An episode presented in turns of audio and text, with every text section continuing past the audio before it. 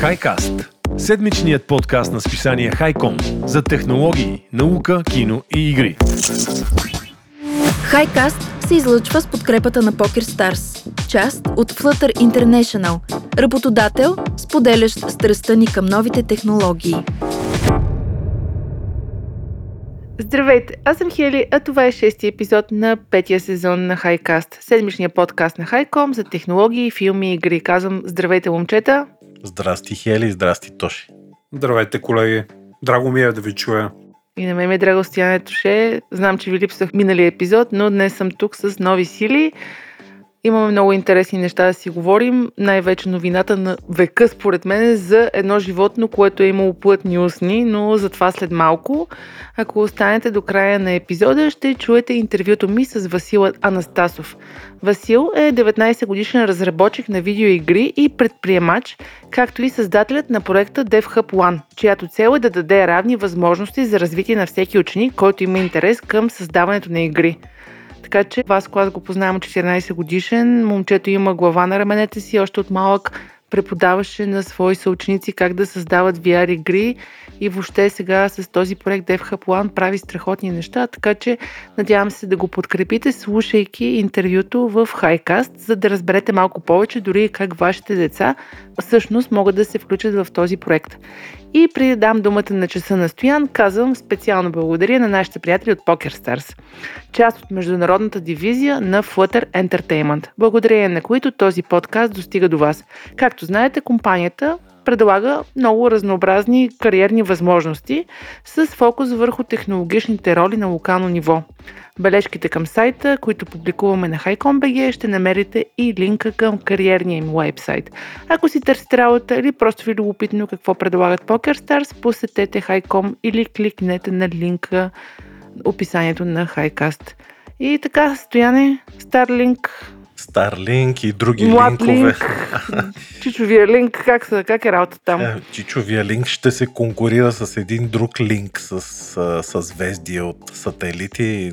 Преди известно време си говорихме, че и китайците ще правят такава армада от сателити, а пък за мен беше истинска изненада тези дни да разбера, че всъщност имало още една сериозна американска компания, която е конкурент де-факто на Starlink. Тя се нарича OneWeb и изпраща последните си сателити в орбита като скоро ще предлага глобален интернет, смята, иначе те вече имат изстреляни, ще разберете след малко колко. И за мен е супер изненадващо, че ето из, така от нищото, поне за мен се появява още една компания, играч. Тя се нарича OneWeb и, и изведе в орбита последните си 36 спътника от първоначалното си съзвездие. Нали, знаете съзвездие какво е от така армада от много хиляди сателитчета а, нейното съзвездие на OneWeb е от 616 спътника и това всъщност е майлстон или на български как е то ще е крайъгълен камък ли е? Майлстон. Да, нещо такова мога да кажем.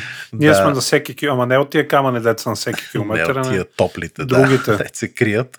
Но това е майлстон за компанията, споделен от главния изпълнителен директор Нил Мастърсън, който заявява пред Bloomberg, че това е финалът на сериозно количество упорита работа. Освен това, тази фирма е преминала всъщност през сериозни проблеми, дори геополитически от последната година, знаете. Но пък се оказал корав екип и успял да се справи и вече през май месец тази година, т.е. след ни 30-40 дни, би трябвало вече да е готова дори да предложи реален широколентов достъп, забележи за бизнеса и държавните институции в 48 щата на САЩ. Два от щатите липсват. Предполагам, че са там тия отдалечените Хавай, кой още имаше, Аляска сигурно. Но до края на 2023-та, те, т.е. на тази година, те са обещали да осигурят глобално покритие и за масовия потребител, не само за бизнеса и държавните институции. А компанията, защо ви казах, че е така изключително корава, защото е основана само преди 10 години от предприемача Грег Уайлър, но е имала труден път, защото през март 2020 година, това е 2-3 месеца след началото на пандемията, е била сериозно отрязана от кредитните пазари, именно заради COVID-19 но след това правителството на Обединеното кралство и Бхарти груп на индийския телекомуникационен магнат Сунил Митал, който предполагам точно, че е брат на Прамот Митал, свързан с ЦСК, ама да не те заяждам. Не ме заяжи. Да не би да живее в Казан. Не, не ония Митал, вашия ЦСК, беше Да, някакъв да, да. металургичен такъв. Точно то пък така. е Един от най-богатите Да. хора в Индия, мисля, че беше Да, тогава. да. И ми ето, обединили са се с Обединеното кралство и този Митал да възстановят американската фирма и тя от тогава насетне има по-голям късмет, почва да привлича инвестиции от SoftBank Group, южнокорейския конгломерат Hanwha Systems и други американски, сега да не ви ги изброявам. Интересно е, че те са инвестирали в тази компания. И слушай, през юли миналата година тя вече се слива не с кого и да е, а с френската Oitelsat. В смисъл, не може да не се чували Eutelsat се пише. Това е много, много известна така компания, дето има сумати спътници. Ако гледате спътникова телевизия, не може да не знаете кои са Oitelsat. Затова OneWeb по-настояще може да се похвали с близо 1 милиард долара приходи само по договори и амбициозните планове са да излезе на печалба до 2025 година, т.е. буквално за две години. А пък в процес на работа вече е и втора вълна от стотици допълнителни сателити. А, аз си направих труда тоже да разгледам сайта на тези OneWeb. Много е Един як. хлеб. Един хлеб, да. Ами аз не знаех, че има конкурент Starlink, нали? Освен там китайците, дето те пък заплашват и да се бомбардират едни други. Ама то нали? какво ще стане с това небе, бе? Да, а, а, това точно исках да го Ужас, коментирам направо. с вас, че то ще стане страхотно, не знам човек. Ще емигрираме на Марс, явно видял. Мене те ще почват да ни небе. падат по главите, нали, то ще мига, ще пречи, не, не знам човек. И какво ще се оглеждаш като пресичаш. Какво да правиш? Ето, Да ти падне на главата Да. един леп. И ето в момента OneWeb си е вече втората по големина такава система в ниска земна орбита след Starlink на Илон Мъск, ко- която пък има повече от 3000 сателита в орбита. А, обаче интересното е, че този шефа на OneWeb отрича да има съперничество с SpaceX, посочвайки пред Bloomberg, че фирмата на Иланчо всъщност е насочена към крайния потребител, докато OneWeb е по-скоро фокусиран върху корпоративни правителствени такива клиенти. И, и дай на всичко отгоре, OneWeb е ползвал услугите на SpaceX, забележи, за да изпрати в космоса свои собствени спътници. Така че няма да се очуда, то ще ако скоро време чуя как Илон Мъск е купил OneWeb и си ги е добавил тази армада към неговата армада и така ще бори китайците. Няма да го очуди, честно ти кажа. Нямам, да. Така че ето всички искат да навлязат в този бизнес, над главите ни да има гора от спътници, навсякъде Ние какво интернет. чакаме? Да почваме ние. И ми, да, ако намериш 1 милиард долара за инвестиции, можем да се пробваме. Или...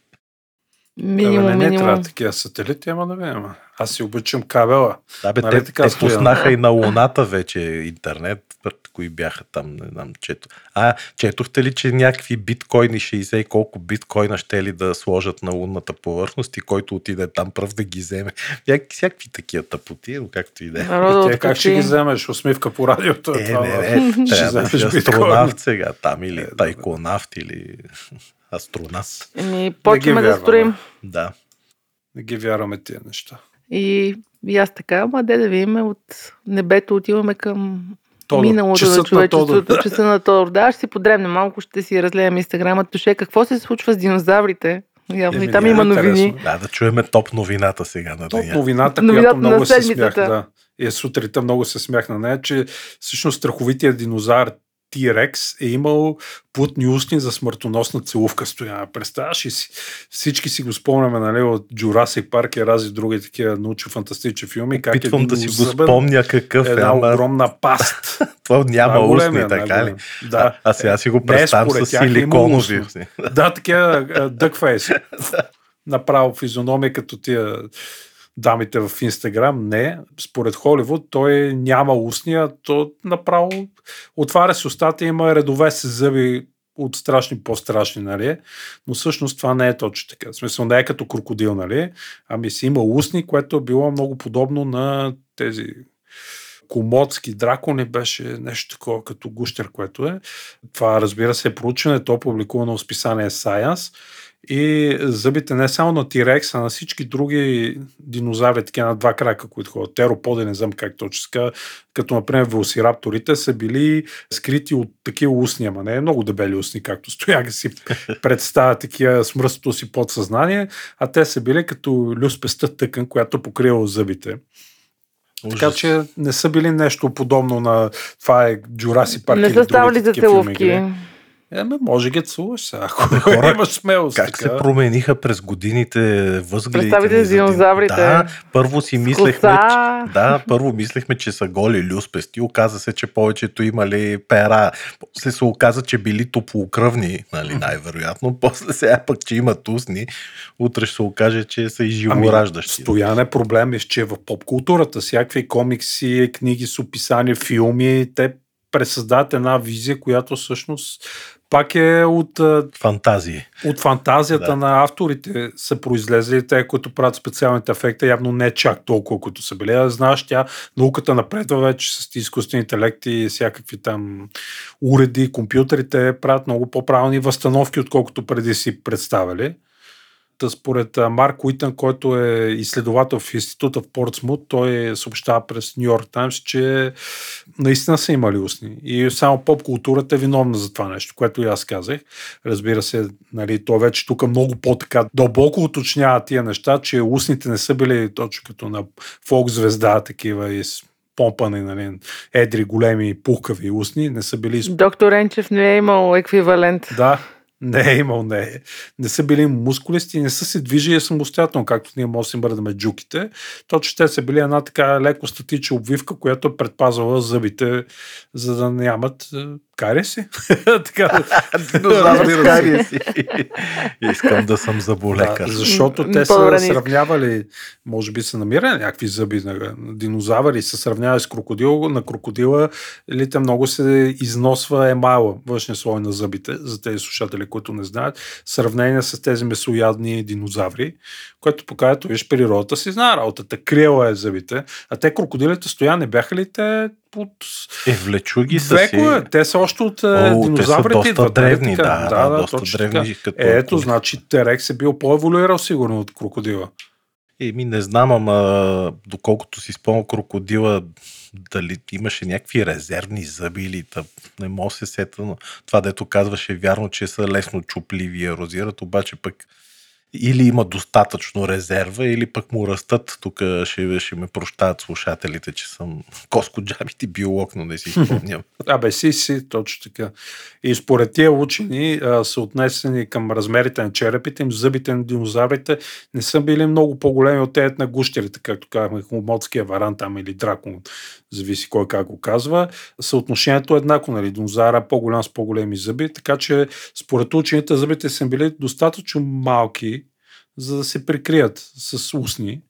Но някои учени не са много убедени в това. Например, Томас Кар, палеонтолог от университет Колеж Картаген, примерно, той е признат експерт по Търекс. Това му е Хобито.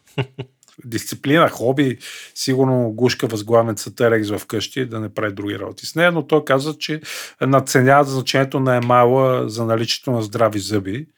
Според него дентинът, който образува вътрешния слой на зъбите, е бил по-важен от емайла. Така че не знаме точно как е, но най-новата новост е, че имат джуки. Така се каже. Че се са мили зъбите, това ще е следващата Милят новина. зъбите, да, с кръв. Добре, добре. Не, зна, не знам вече какво очакваме от тези динозаври. Всеки ден нещо ново. Очаквам ремейк на Jurassic Park филмите да и имат с устни. зъби. Да. Да, да, да. С това зъби ще да бъдат добро. вече. С такова с джуки много добро ще бъде. Ами, моите момчета следваща новина, тъй като вие не видях да сте сложили за нашия приятел Илон Мъск, аз реших този път аз да се погрижа. Мъск малко поудява, той дори да няма, дори да няма какво да каже. Малко, да, много. През миналата седмица махна синьото тикче на Нью Йорк Таймс, които са решили, че няма да си плащат. Да, на всички, тъй като от 1 април става безплатно, а, платено, извинявайте.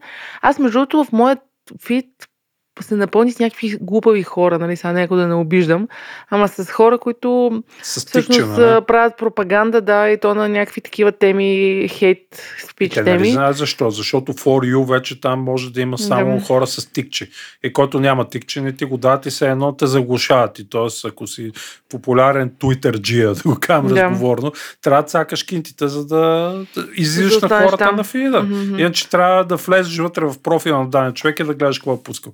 Въобще Илон Мъск бавно и слабно Смят- убива Twitter, Убива, което убива го, няма да. да му го простя никога. Убива, убива и си, и си прави своята пропаганда в неговата си посока, като миналата седмица изтрещя брутално и започна, тъй като Нью Йорк Таймс отказаха да си платят синята отметка в Твитър. Илон Мъск изтрещя и започна да ги хлеби много сериозно, като тип, цитирам, истинската трагедия Нью Йорк Таймс е, че тяхната пропаганда дори не е интересна.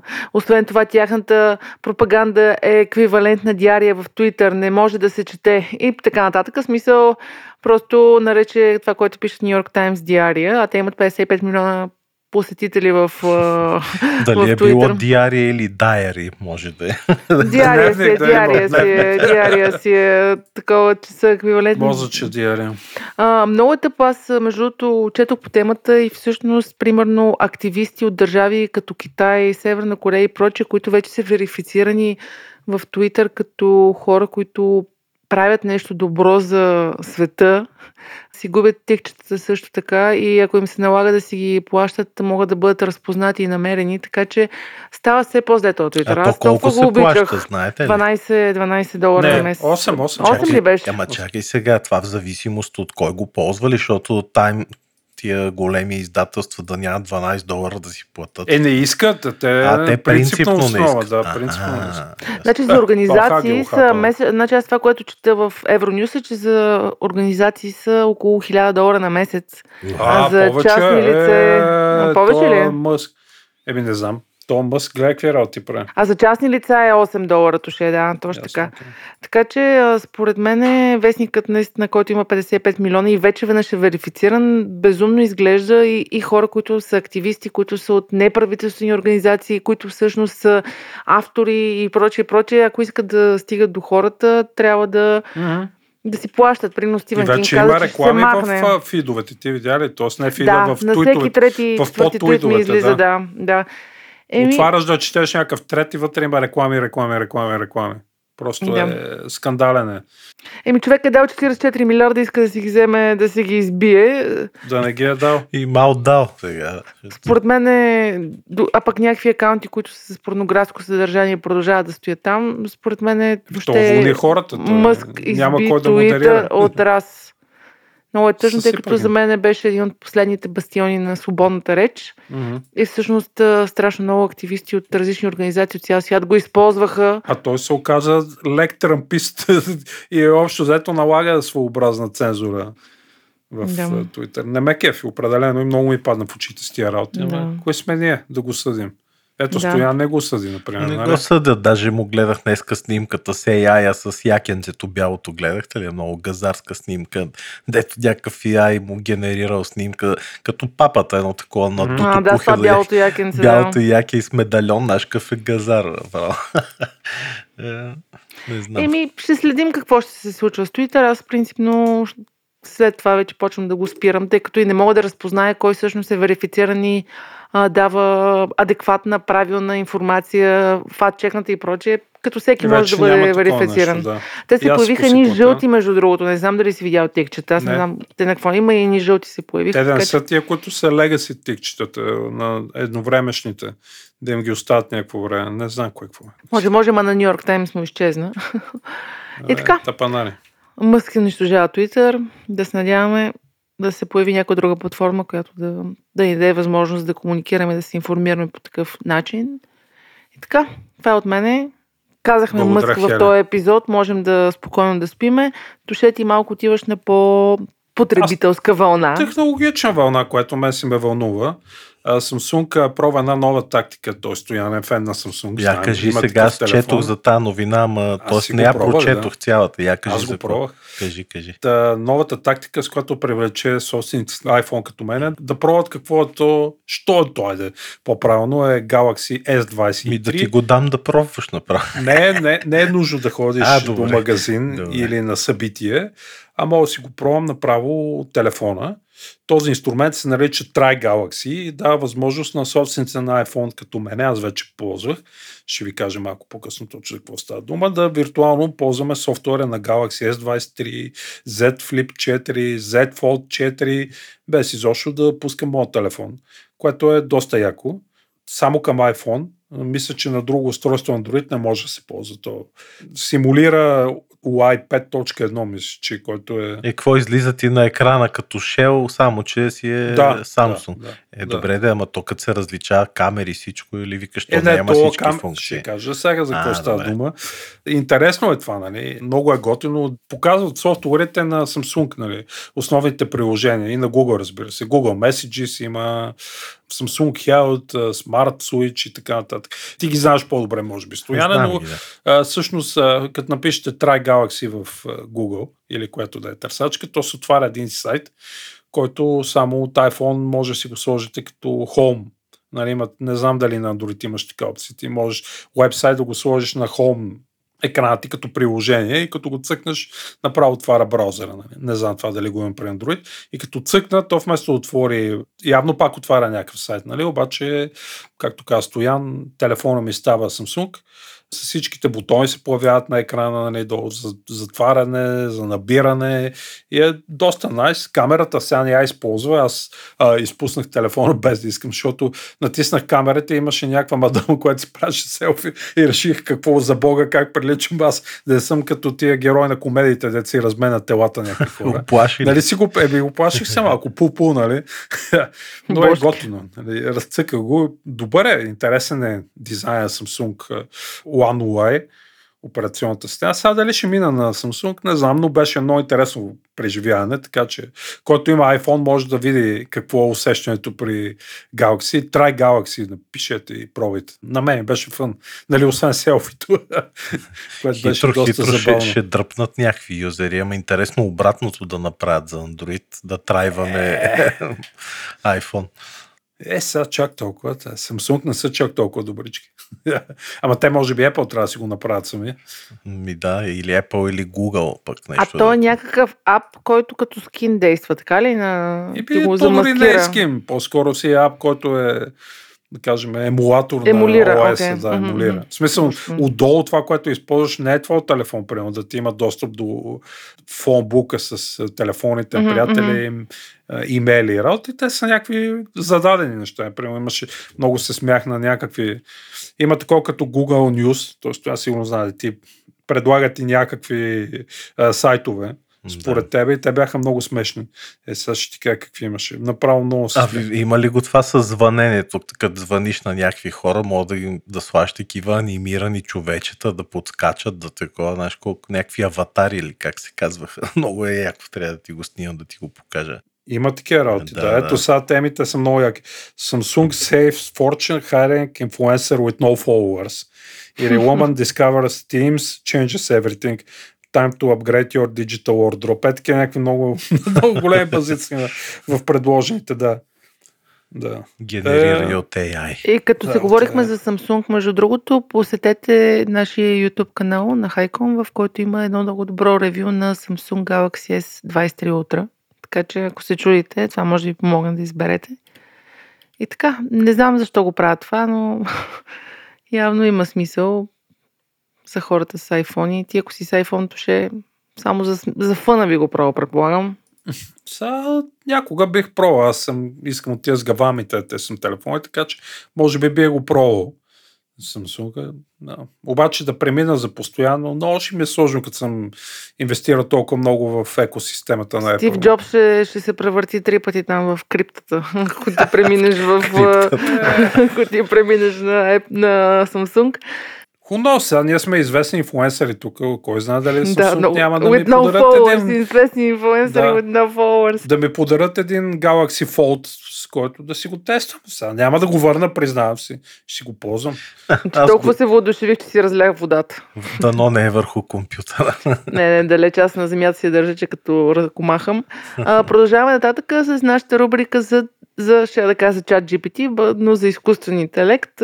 Стояне, какво се случва с нашия приятел чат GPT? Еми, еволюира, Хели. Да, еволюира бе, и- верно ли? Много бързо, бе. Еми, бързо и в края на годината очаква и да Skynet да оживее и да почнат да валят атомни бомби. Шегувам се, дано не се случи и не го пожелавам на никой, но аз вчера разбрах за...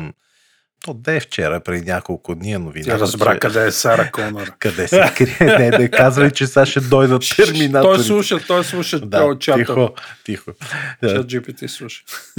Значи, нали знаете, GPT-4 ли е в момента? 4, Това, да. да, но сега се очаква GPT-5, който до края на тази година трябва да стане реалност и според много анализатори вече е доста голяма вероятността да направи AI неразличим от човека. И тези твърдения изхождат от много хора, но сега ги казва един известен технологичен предприемач и разработчик Сики Чен. Сега, ясно е какъв е. Сиси Кетч. Сиси Кетч. Но Брат на Джеки Чен. тези твърдения, да, предизвикаха сериозно вълнение в света на и такива като нас, дето следят а, изкуствения интелект. Но той казва, че GPT-5 ще постигне AGI или Artificial General Intelligence, нали знаете, това е изкуствен общ интелект, как се превежда точно, не знам, до края на тази година.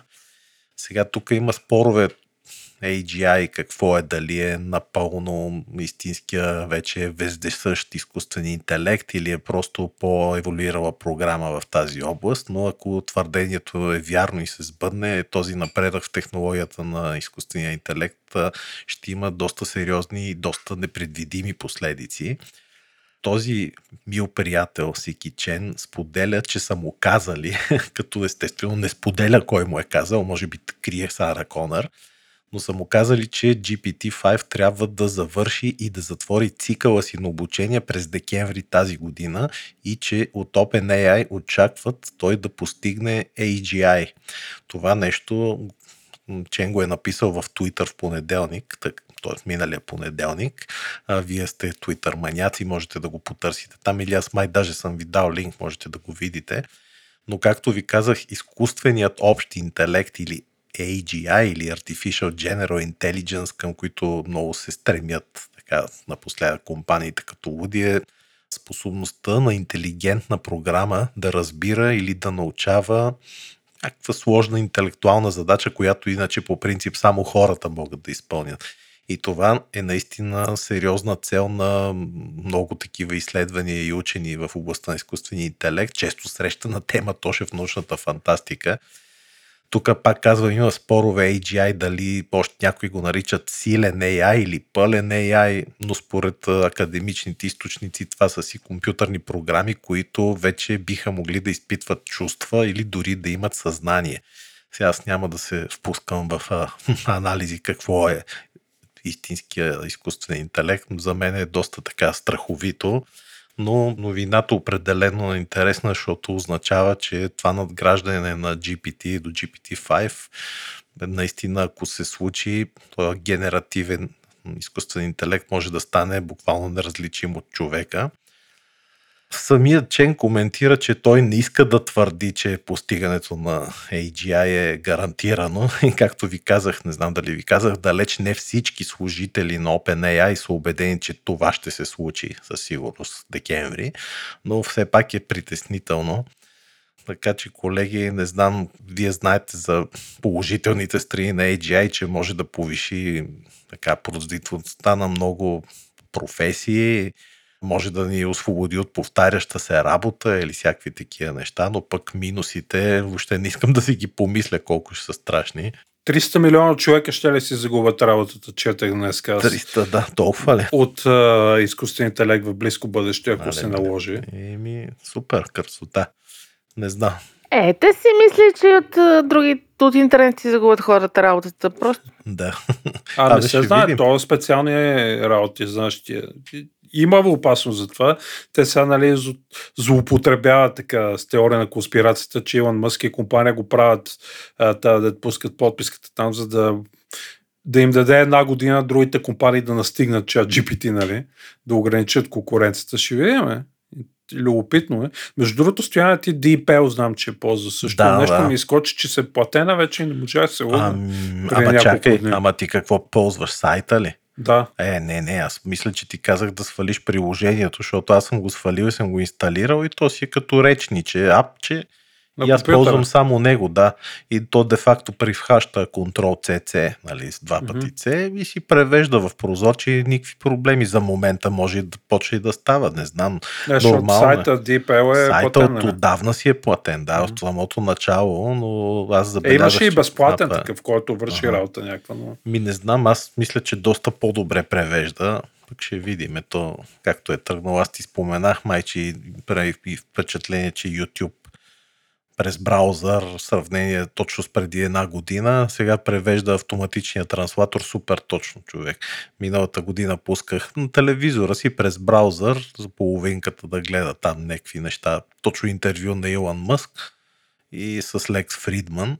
И, и тогава превеждаше, нали, обаче знаеш, машинен превод, някакви неща, доста смешно. Сега пуснах някакво друго интервю и почти на 100% е точен превод, човек. Смятай, не знам точно какво ползват Google, Барт ли, едва ли е Барт, но се подобрява с всеки изминал ден. Той, между другото, Барт, като кажеш, точил на Google е като Барт Симпсън. Сравнение с другите участници в надпреварата. Доста глупави, че Глупав ли? Барда. Ими, не Еми, го понекад гледах какви издънки има там. Е, не мога го тества, защото то, за съжаление, аз е пробвах да се за- логна само за територията на САЩ. Ага. И, Е, и, и, нека там да ги напада Е, да, да, да.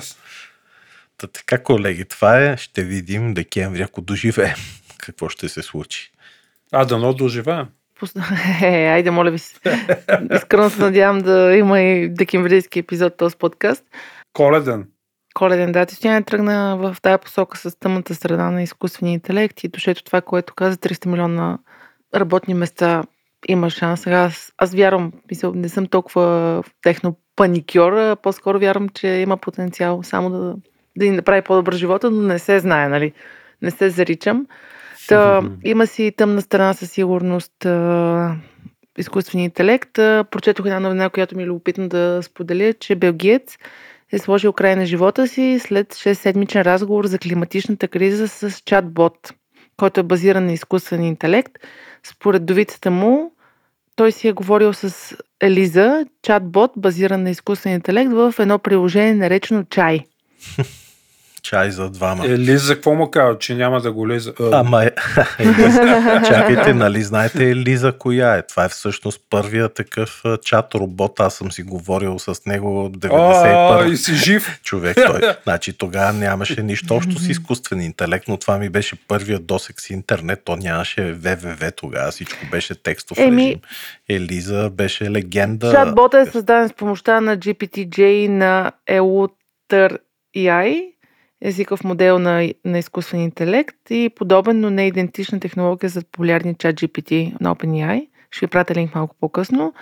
И според, може би е същото име стояние, не съм сигурна, че е същия бот, аз знам за какво ми Да, не, говориш. не е същия. Името е същото, но съм сигурен, че е инспирирано от оригиналната Елиза. Най-вероятно, което е, да. да, Да, аз си го спомням. Която работеше мгм. на Лиза на Apple. Точно така, добре. Да.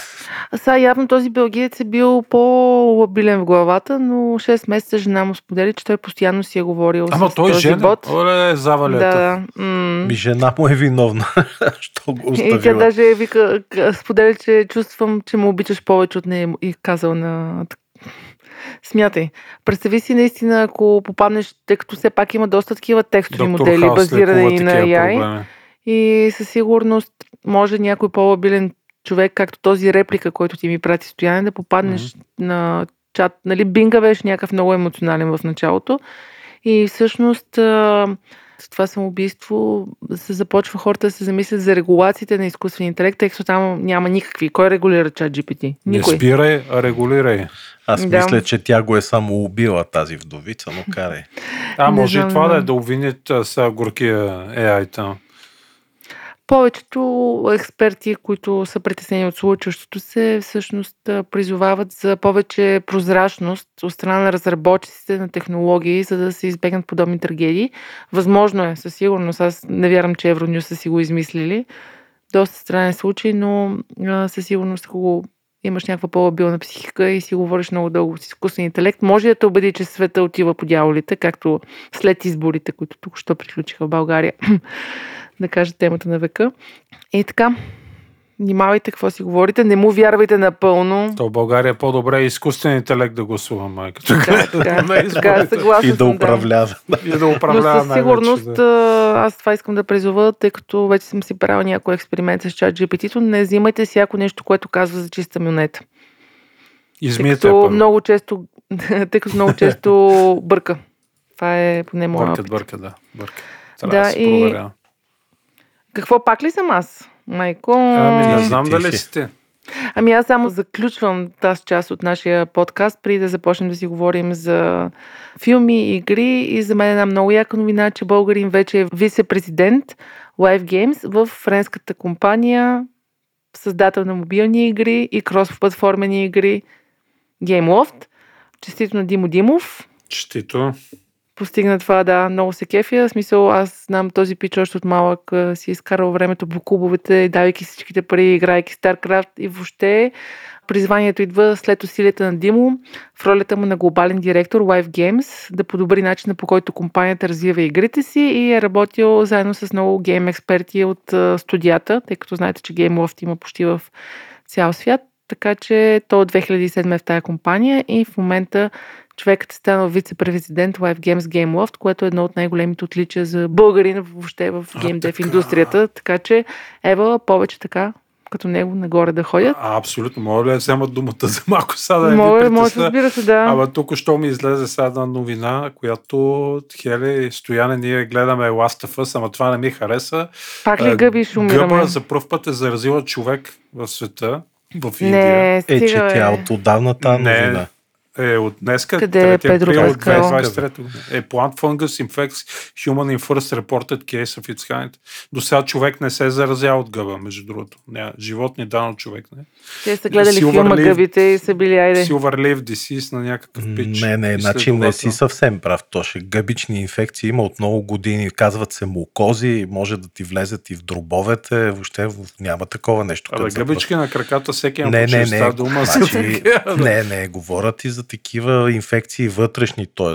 Нали, смисъл, има такива. Единствено на мозъка не знам дали има инфекции с гъби. Може би това да имат предвид, мозъка да му се е заразил, но как да няма гъбични? Те, те, дори в болница, ако влезеш там, ако не е хигиенично, може да им получиш някаква инфекция. Да не говорим за тия интимните гъбични инфекции, които пак са мукози, нали? Така че не, това не е толкова страшно, по-страшно, ако наистина този човек е нещо да му се, мозъка да му е влязла в гъба. Не, това пише, ще че има, ако ти е имуно компромизирана Съп- ти е, да, да, имунната система. Да. Е, те затова антибиотиците най-силния, нали знаеш, ванкомицин се казва, обаче хората прекаляват и все по-силни, по-силни, накрая най-силния и вече то след него няма, няма какво да влияе всъщност на гъби и на бактериални инфекции, затова трябва да се използват много внимателно, но там вече има нови технологии, антибиотиците се заменят от такива лекарства с много точна насоченост, таргетирани, нали? Сложна работа, но, но наистина, нека да следим новината, ако се В случи. гърлото му е било, между другото, и А, не е в гърлото. можел да яде И, и така а нататък. умрял ли е? Или Е, не не, пише? май, не знам, не пише. Е, ето само да Ама не, то така се почва, човек. Така Така, е, така, е. и после се почва И Педро да Паскал идва да ме спасява. На конче. Няма да му се разсърда. Е, Педро. Ма се надяваме за, да не свърши света. Ой, Педро. мой Педро. Добре, пичове, дай да започнем от ушето какво е гледал миналата седмица, тъй като ние с Стоян Бая си поговорихме. Малката булка, какво да я гледа. Естествено, трима брата, три сестри. Не, а, Последната един- любов на Педро Паскал. много як сериал, който не знам защо не съм го гледал до сега. Аз не знам дали сме говорили за него. Тук Only Murders in the Building се казва. За първ път го чувам. Мен не ми хареса. Мен много ми хареса, защото той е като създаден от Уес Андерсън и е много такъв... Малко шашев е. Къде в го дават? роли. а, В Disney Plus мисля, че го ти имаш. Селена Гомес, нали? Да, с Стив Мартин, знаеш, Да. с бялата коса, от там, Е, разни е интересни Мартин. филми. От едно Мартин време, да. Шорт, който също е известен, Селена Гомес и също общо взето става дума за подкаст, разбира се. Като нашия, ама не съвсем. В някаква много супер газарска сграда в Нью Йорк става убийство и понеже сега в цял свят True Crime подкастите са много известни. Те мисля, че са и топ в Те Spotify България навсякъде, и гледах България някакъв също. Тру подкаст на първо място български. Аз го послушах малко, ама явно не съм аудиторията. Идеята е, че тия пичове почват да разследват а, това убийство, което е станало в блока. И е много интересен. Стояне тестове го мисля, че ще ти допадне. Много е хумор, всичко му е... Е, много Мартин е интересно. Шорт и Стив Мартин са велики. Да, да, да, сега да, да. какво Те да имат два сезона до сега. Аз изгледах първия на половина, може би, по 10 епизода. Не са много, обаче има висока оценка в IMDb. Only Murders in the Building. Препоръчвам го. Доста, доста ми хареса, дори не очаквам. Но и другото, което е, че си почнах да си гледам пак Доктор Хаус. Аз видя, намеря го в Sky Show там, че го има и бинч на Доктор Хаус, то там е велик. Хю Лори просто е Не съм Бога. го гледал този сериал. Бога.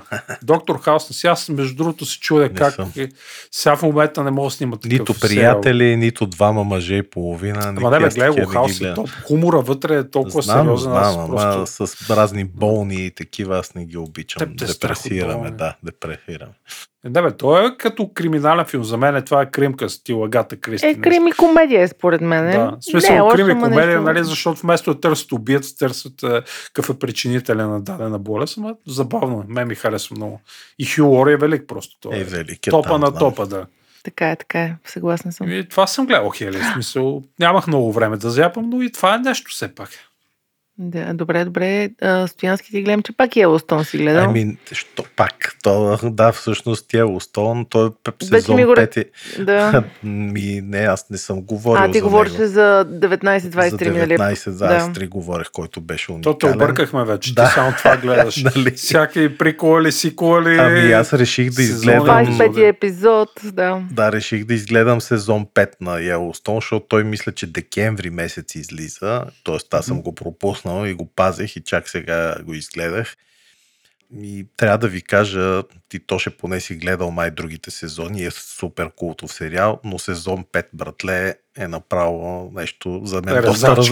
Не е разочароващо. Така за мен. ли? Да, човек. О, Би, значи целият, защото той е 10 серии или 8, сега ще излъжа колко са, обаче то почти целият сезон само как опитомят говеда и някакви там такива кълбойски тъпоти, дето все едно гледаш реклама на някакво ранчо, разбираш ли? Смисъл, никаква, никаква история. Знаеш, иначе историите предните сезони, как се трепат, едни такива акшани, едни интриги, едни...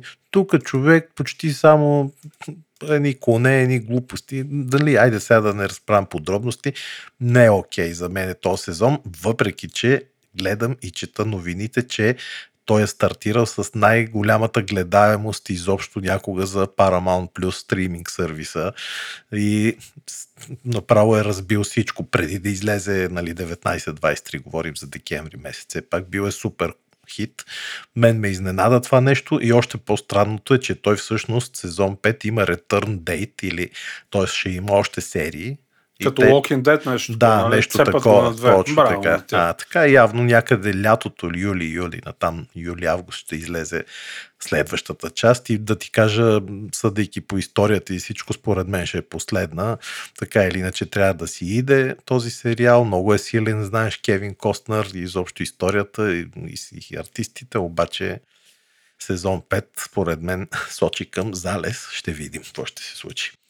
А, още едно филмче гледах и мога да ви го препоръчам. А, всъщност и него много не го препоръчам. Може да сте го гледали. Респект се казва. Не. Това е историята на Арета Франклин. А, Да. какво става ли? Ами, Да, буквално става. Не е супер, не е кофти. Значи, Хели, аз а, сигурно сте гледали Рей, филма за Рей Чарлз и разни такива други филми за велики музиканти, които са супер яки филми. Хем научаваш да. историята на музиканта, хем изпълнителите са супер. Е, тук по-скоро нали, научаваш историята на Арета Франклин. Интересното е, че тя ражда на 12 години първото си дете. Аз това не Майко. го знае. Беше ми доста забавно. И естествено, филма е готин, защото ще видите песни, които аз даже някои от тях не знаех, че са нейни такива хитове. Супер яко пеене, историята на тази жена, нали? Иначе доста Black Life Matters и разни такива Мартин Лутър Кинг и въобще тези неща от живота на афроамериканците присъстват в този филм но е готин, чисто е така да се образовате коя е тази певица. Тя преди няколко години почина. Дори моят син, аз се изненадах, че той го е гледал този филм. А знаете, че тинейджерите не гледат джаз, такива неща те не знаят. Но пък не знам защо го е гледал. И като влезе и погледне, вика, респект ли гледаш? Викам, да. така че... Еми, респект. Респект, да, точно така. Можете да го видите. Става за едно гледане, както каза Хели. Да чуем сега тя какво е гледала. Аз а, първо, мили хора, искам да ви кажа, че Тед Ласо се върна. А, знам, аз си паза да си го гледам, защото ми е любимец. Гледах първите три сезона, а, три епизода, извинявам се, искам да кажа. Този ми е един от любимите сериали на мен, така че ако случайно сте пропуснали Apple TV, Тед Ласо е обратно нашия любим треньор. Другия филм, който искам, сериал всъщност искам да ви препоръчам, е английски, се казва Rain Dogs и става въпрос, той комедийна драма за майка и нейната дъщеря, на които им се налага да оцеляват в един доста тежък период от живота си. Звучи малко тъпо, така като ви го разправям, но всъщност е с английски хумор и много големи брутализми на моменти. И третия се казва Infinite Storm, Безкрайната буря с Наоми Уотс. А това е Вот. филм, аз съм го гледал, да, готин. Да, да. Дето една спасява един Точно такъв така. турист, глупендър по шорти. да. А, за много експириенс катерач, която спасява загубен турист на един от върховете в една от най-огромните бури, които са се случвали там в регионът много време. И всъщност е за оцеляване, за желанието за живот и въобще за желанието да помогнеш на някой. Аз сигурно, не знам, може би ще да го оставя това в един И то момент. май е ти като си огледа- По истински да. случай, да, брутален е филма. Аз, Брутален. между другото, по едно време почна да се чувства, да ми става студено, докато го гледам. Разбираш си? Да, Да, да, аз съм си разбирам, вкъщи, на топло съм си, да, печката бичи и ме ми става студено този филм. Много е добър. Номи Лотс е прекрасна актриса, няма грам грим по нея в този филм. Да, да, много е хубав филм, да. потвърждавам, готин е. Не знам то как не умря в този студ, как Еми, не му как не му отрязаха отрязаха краката. ръце и крака, но Не да. Както и да е, гледайте го хора, няма да ви го спойваме и така.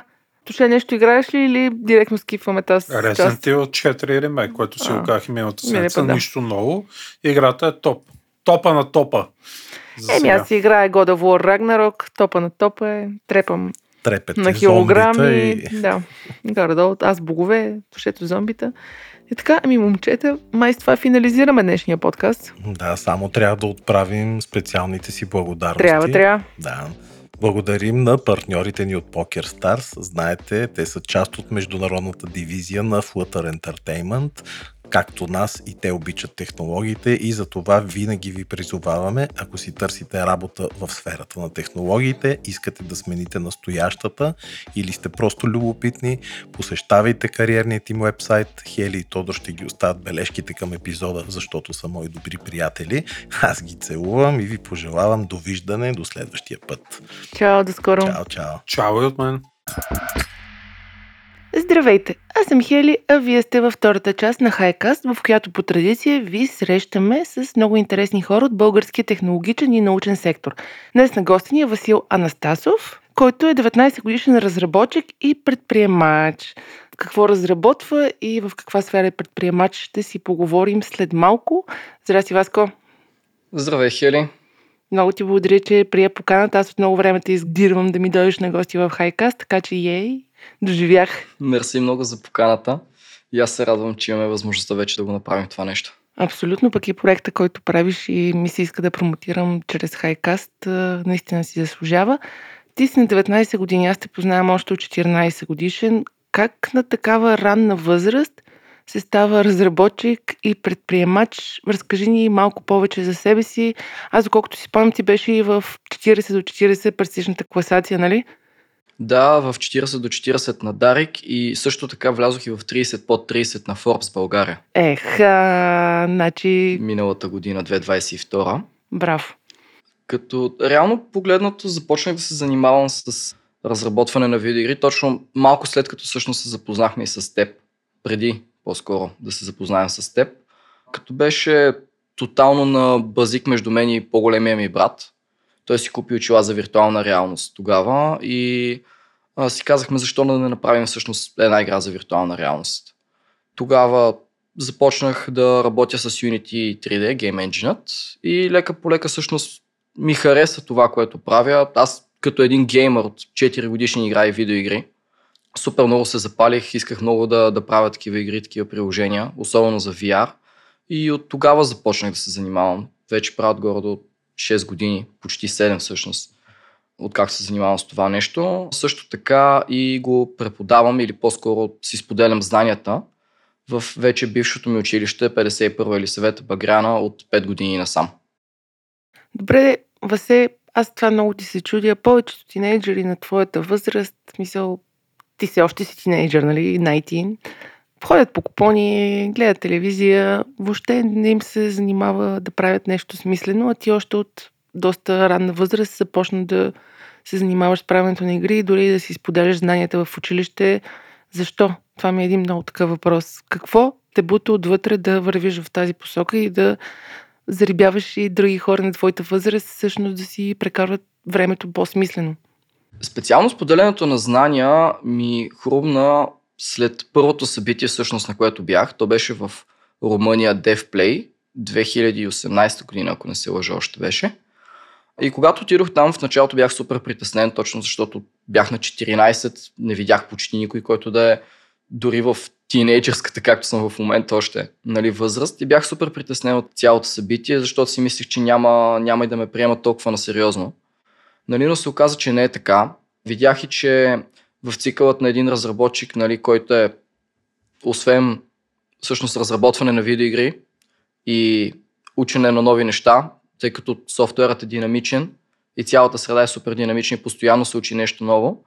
Има един трети елемент, който всъщност е точно това, че всеки гледа да си споделя знанията и това, което е научил и опита, който има. И тогава реших за първ път, добре, всъщност, защо да не, защо да не се опитам и аз, нали, смисъл, какво толкова може да стане. Ще говоря за това, което аз знам как се прави, ще показвам нещата как трябва да бъдат направени и вече оттам нататък ще видим какво ще се случи. И всъщност с тази идея отидох при господина Сен Александров от 51 училище, директорът, и директно му предложих аз да си нося моята техника, моите очила за виртуална реалност и да водя такива курсове през извънкласното време. Той прие идеята супер при сърце, страшно много му хареса и всъщност оборудваха няколко компютъра и взеха няколко различни чифта очила за виртуална реалност, за да можем да правим това нещо в училището. И благодарение на него всъщност и до ден днешен продължаваме да го правим и продължаваме да развиваме такива софтуери и игри там. Мислил ли си да мултиплицираш това в други училища? Мислил съм. По принцип съм мислил да го мултиплицирам, но всъщност проблемът, който се появи с мултиплицирането е точно това нещо, че в повечето случаи при училищата проблемът е в самите стаи, които се използват, които са компютърните кабинети. Дори в 51 училище, в буквално тази година сега, като преподавам вторият срок, стаята, която ползваме, има само един много специфичен таймслот, който е свободен. Всичко останало е заето от ученици от буквално 4 до 12 клас.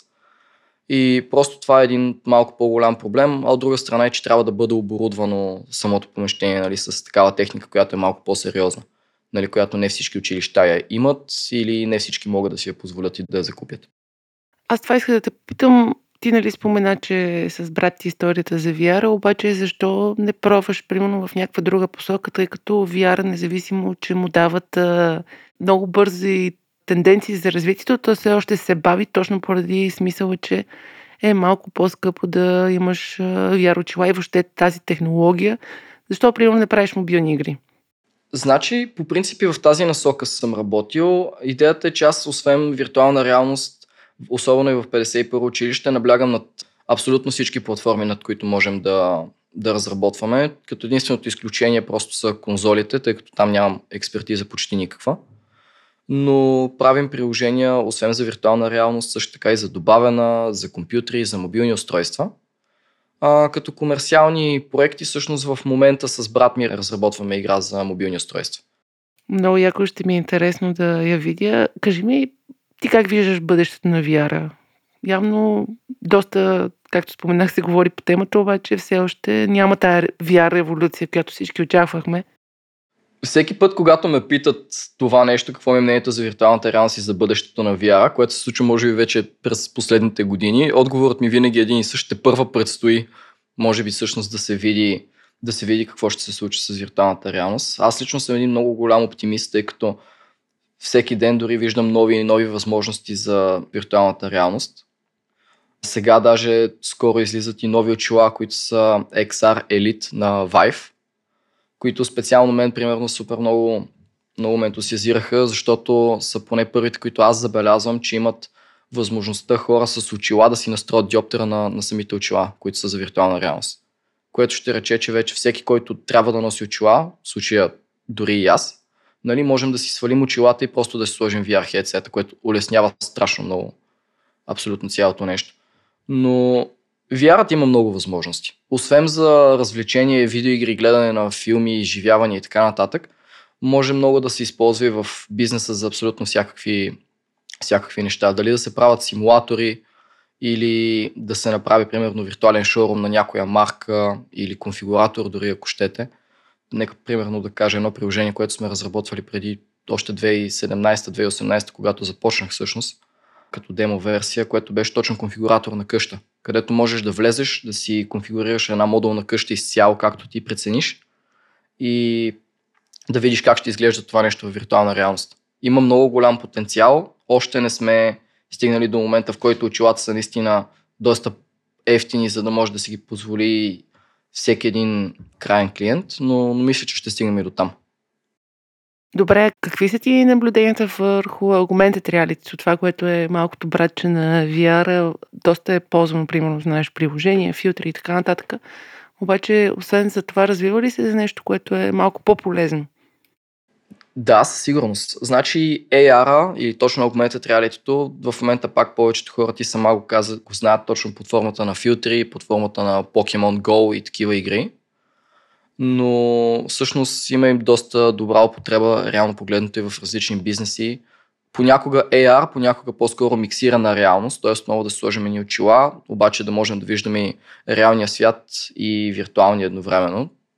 Това нещо всъщност е много полезно за най-различни видове механици или дори за логистични центрове, ако щеш, може да бъде много полезно. Нали, добавената реалност също според мен е нещо, което е много, много добро. Има още много приложения, които могат да бъдат внедрени. Ние самите дори мислим на такива неща също.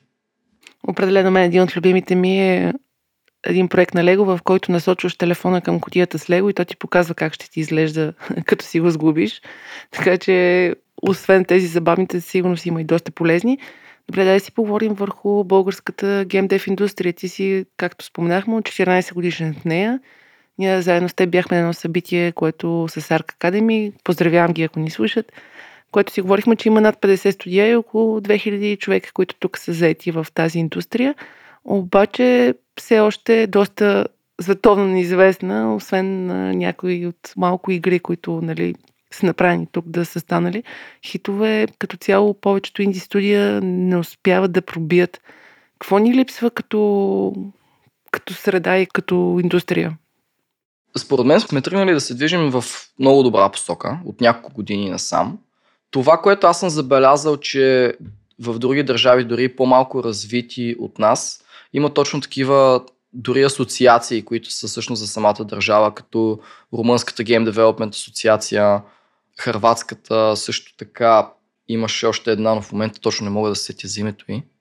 Но много, много държави имат точно такива асоциации за гейм девелопери, където хората там градат едно комьюнити, една общност, споделят опит и се правят много събития покрай това нещо. Дори има държави, в които всеки месец има някакво събитие, което се организира и според мен просто трябва и ние да почнем да организираме малко повече събития. Значи не си идвала на моите събития Your Turn, дето ги правим за гейм девелопери и надявам се следващия път да дойдеш. Така е, събитията са част от комьюнитито и това определено няма толкова много в България. Добре, дай да си поговорим за предприемачество. Какво е да си предприемач на 19 и то в сферата на технологиите и по какъв проект работиш в момента? Какво е да си предприемач? Това е много интересен въпрос. В моят случай, аз просто от супер ранна възраст съм знал, че искам да правя неща. Нали? Мисля, това, това беше нещо, което постоянно ми беше в главата. Искам да правя нещо, искам да правя нещо, което го няма, което не е направено, което не е създадено. И винаги съм се чудил за нещо, нещо в тази насока. В случая виртуалната реалност е нещо, което всъщност кликна при мен вече и, и цялата геймдев индустрия и преподаването. Така че според мен човек, за да се нарече предприемач, просто трябва да предприема от самата дума. Нали? Просто трябва да, да създава неща, трябва да решава проблеми. Проектът, най-големият проект, всъщност, над който работя в момента, се казва DevHub Plan. Това е една фундация, която създадох миналата година, която всъщност е реално погледнато един левел up, едно ниво нагоре от моето преподаване в 51 училище. Защото през тези 5 години забелязах една тенденция, че много от учениците, на които преподавам, може би около 70-80% от тях, нямат а, техниката вкъщи, за да могат да продължат своето обучение, реално погледнато в тази насока. Те нямат компютри или дори да имат компютри не са толкова мощни или ако имат по-мощни компютри, пък нямат средства да си закупат вече очила за виртуална реалност, ако искат да се развиват специално в виртуалната реалност.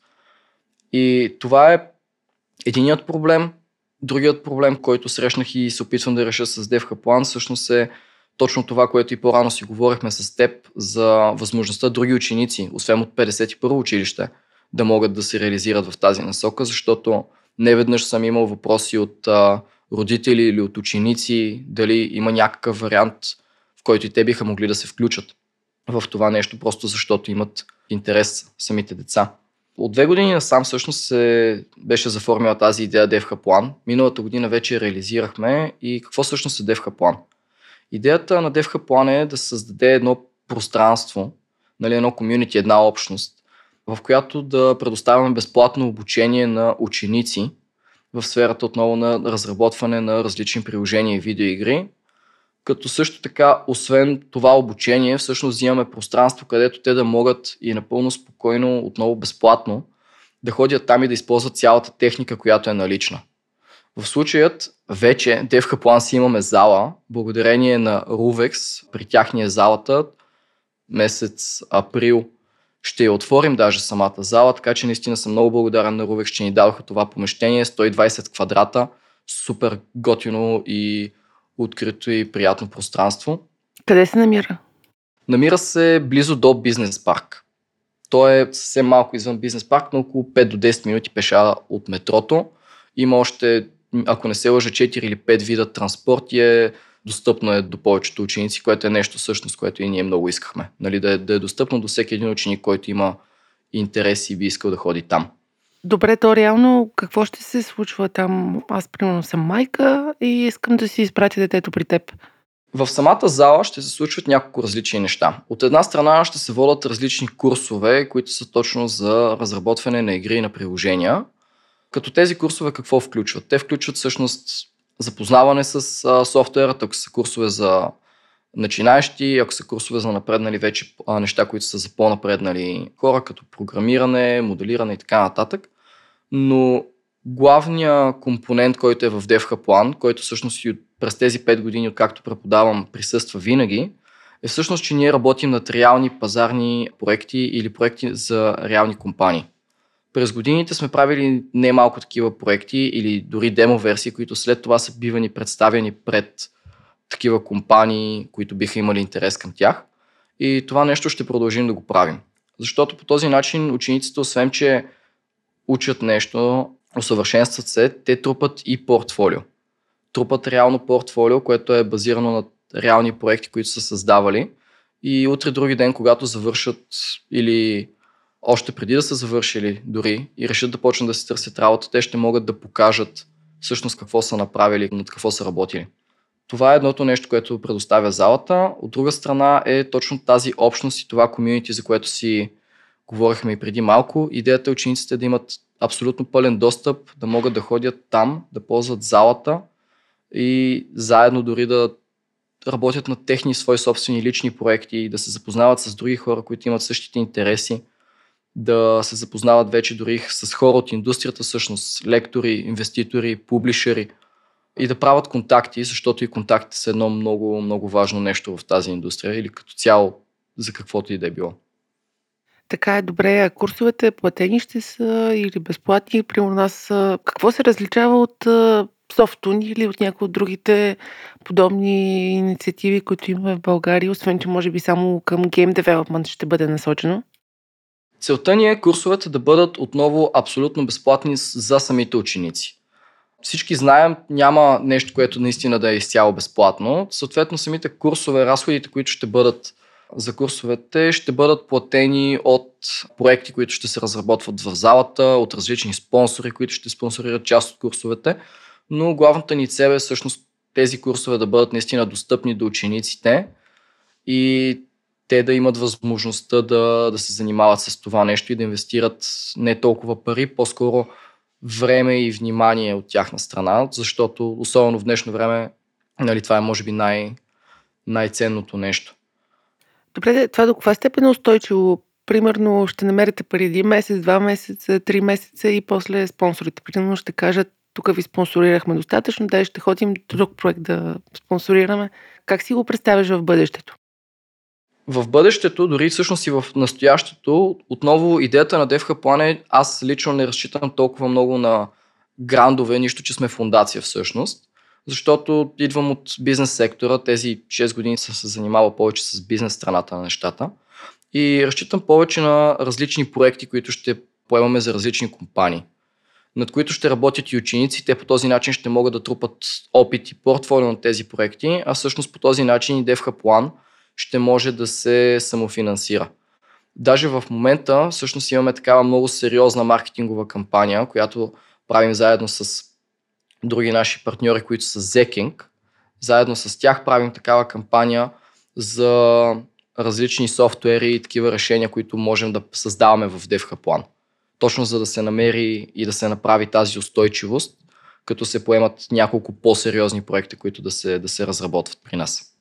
Добре, какво ще кажеш на родителите, които смятат, ние тая тема сме си я говорили с теб, обаче въпреки всичко, все още в България има предразсъдъци, че игрите са нещо лошо, те карат децата да се затварят, да не общуват и прочее и прочее. Какво би казал на родителите, интересна, добра кариера ли е всъщност да се развива тяхното дете в тази посока, в създаването на игри, защото много хора почват просто супер много кеф на игри, дай да пробвам да направя една смисъл. Какво срещаш обикновено като обратна връзка от родителите и какво би посъветвал родители, чието деца искат всъщност да пробват да се научат да правят игри? Значи, до момента, специално с родители, не съм имал такива конфликтни ситуации, в интерес на истината. Точно защото ние правим игри и приложения и по този начин показваме на родителите, че дори детето да не иска да влезе в сферата на видеоигрите специално, то може да прави следващото приложение на някоя по-голяма компания, която иска нещо за виртуална реалност дори, ако ще. Иначе, специално за видеоигрите, аз имам даже цяла лекция, която е един час мога да говоря за това нещо. Нали, с какво всъщност видеоигрите, като видеоигри само дори помагат, но съвсем накратко и ключовите неща са това, че много хора си мислят, че повечето геймери са антисоциални, че повечето геймери не си комуникират с никой, че те не спортуват. По мои наблюдения не е, не е точно така. Много от геймерите вече играят точно такива игри, в които наистина се изисква много работа в екип. Повечето сме свикнали, имаме такива приятели, които са от години насам, които са от чужбина и в момента, в който този човек аз имам даже точно такъв пример. В момента, в който този човек дойде от друга държава, вие не сте се виждали веднъж, но просто се познавате. Все едно сте си най-добрите приятели и сте излизали всеки ден. Нали? Така че видеоигрите според мен са нещо, което е много полезно Стига да бъде ограничавано все пак, да не се прекалява, но то е, то е така с абсолютно всичко. Нали, всичко може да бъде отрова, ако се, ако се прекалява с него и се предозира в един даден момент. Така е, така е, абсолютно подкрепям.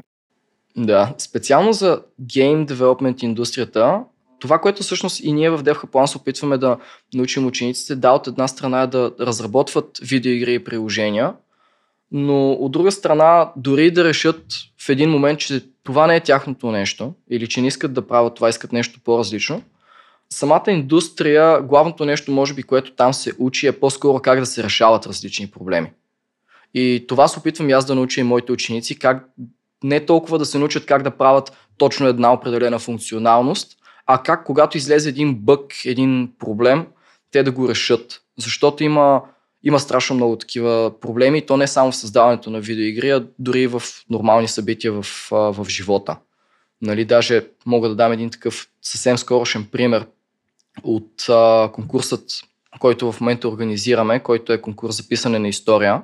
Всеки, който има интерес всъщност да, разбере малко повече за него, може да влезе в дискордът ни на DevHaplan, който е в сайта devhaplan.com. Ще оставим линк в Да. описанието на подкаста. И можете да се запознаете малко по-добре с него, но съвсем накратко, това е един конкурс, който е за ученици за писане на история за видеоигра. Като целта след това всъщност е ние да разработим тази видеоигра и да я пуснем на пазара.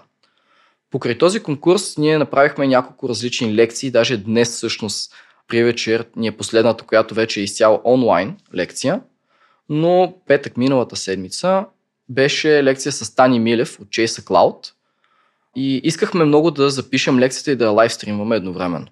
Освен да бъде лекция на живо. Просто защото сега всеки, който е пропуснал тази лекция, може да отиде в YouTube каналът на DevHaplan и да я, да я изгледа. Но проблемът и казусът там какъв беше, че много трудно може да се сетъпне едно такова нещо според мен. Поне толкова сложна система, реално погледнато, за едновременно да заснемаме монитор от друг компютър, заедно с камера, да се стримва от трети компютър и така нататък.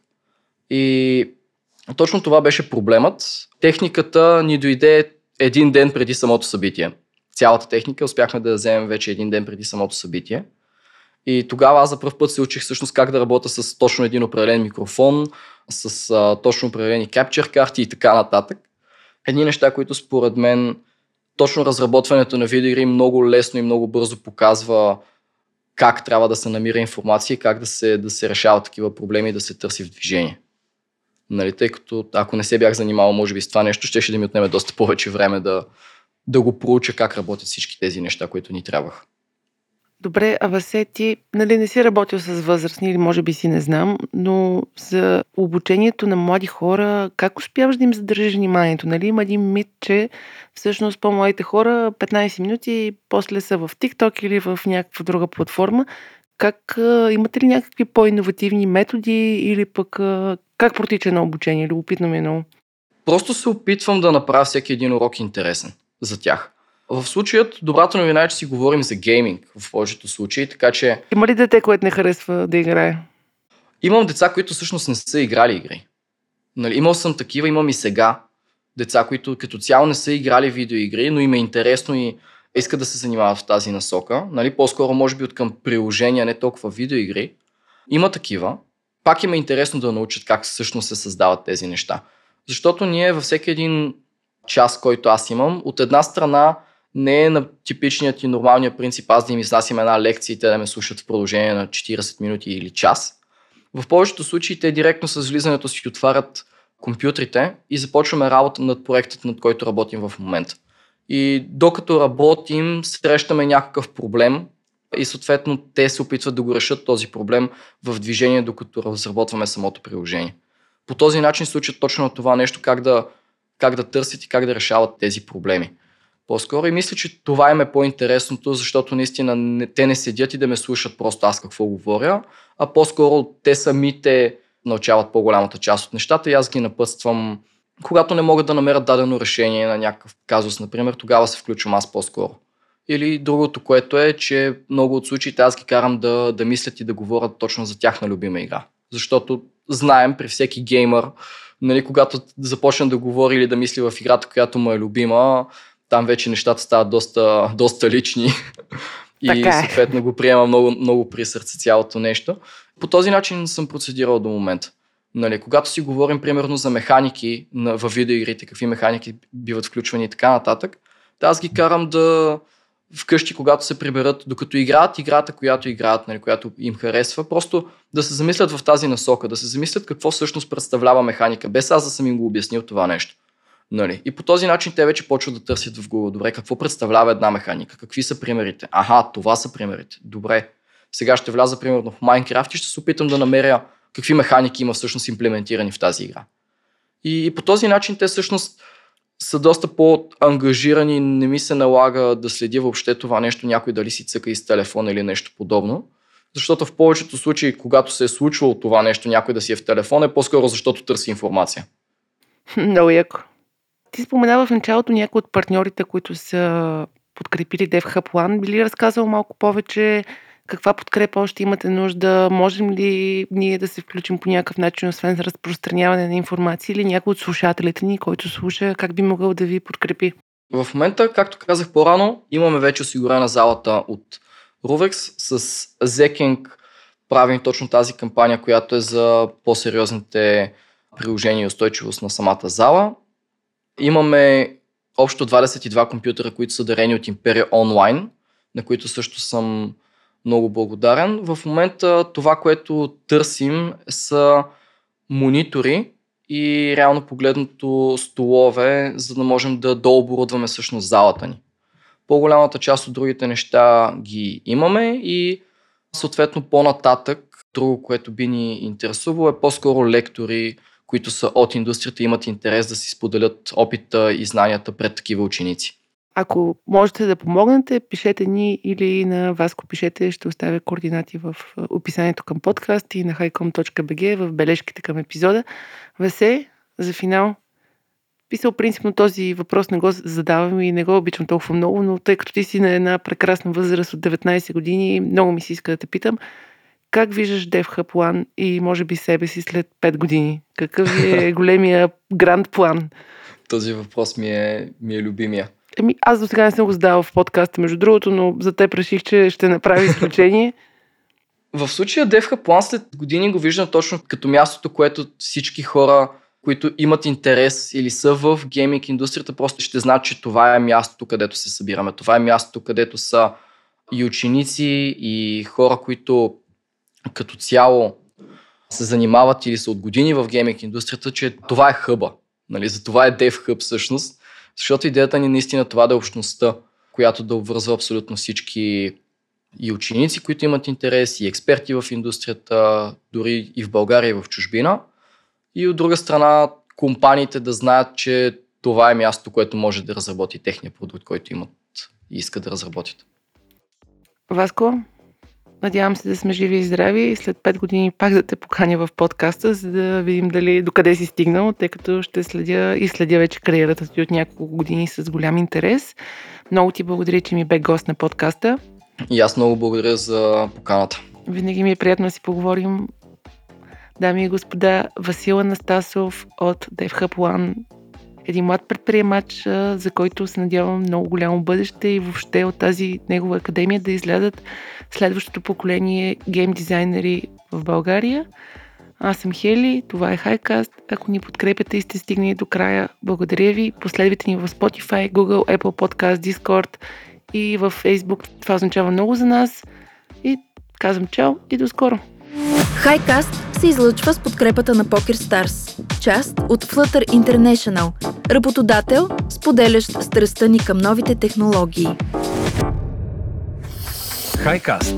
Седмичният подкаст на списание Хайком за технологии, наука, кино и игри.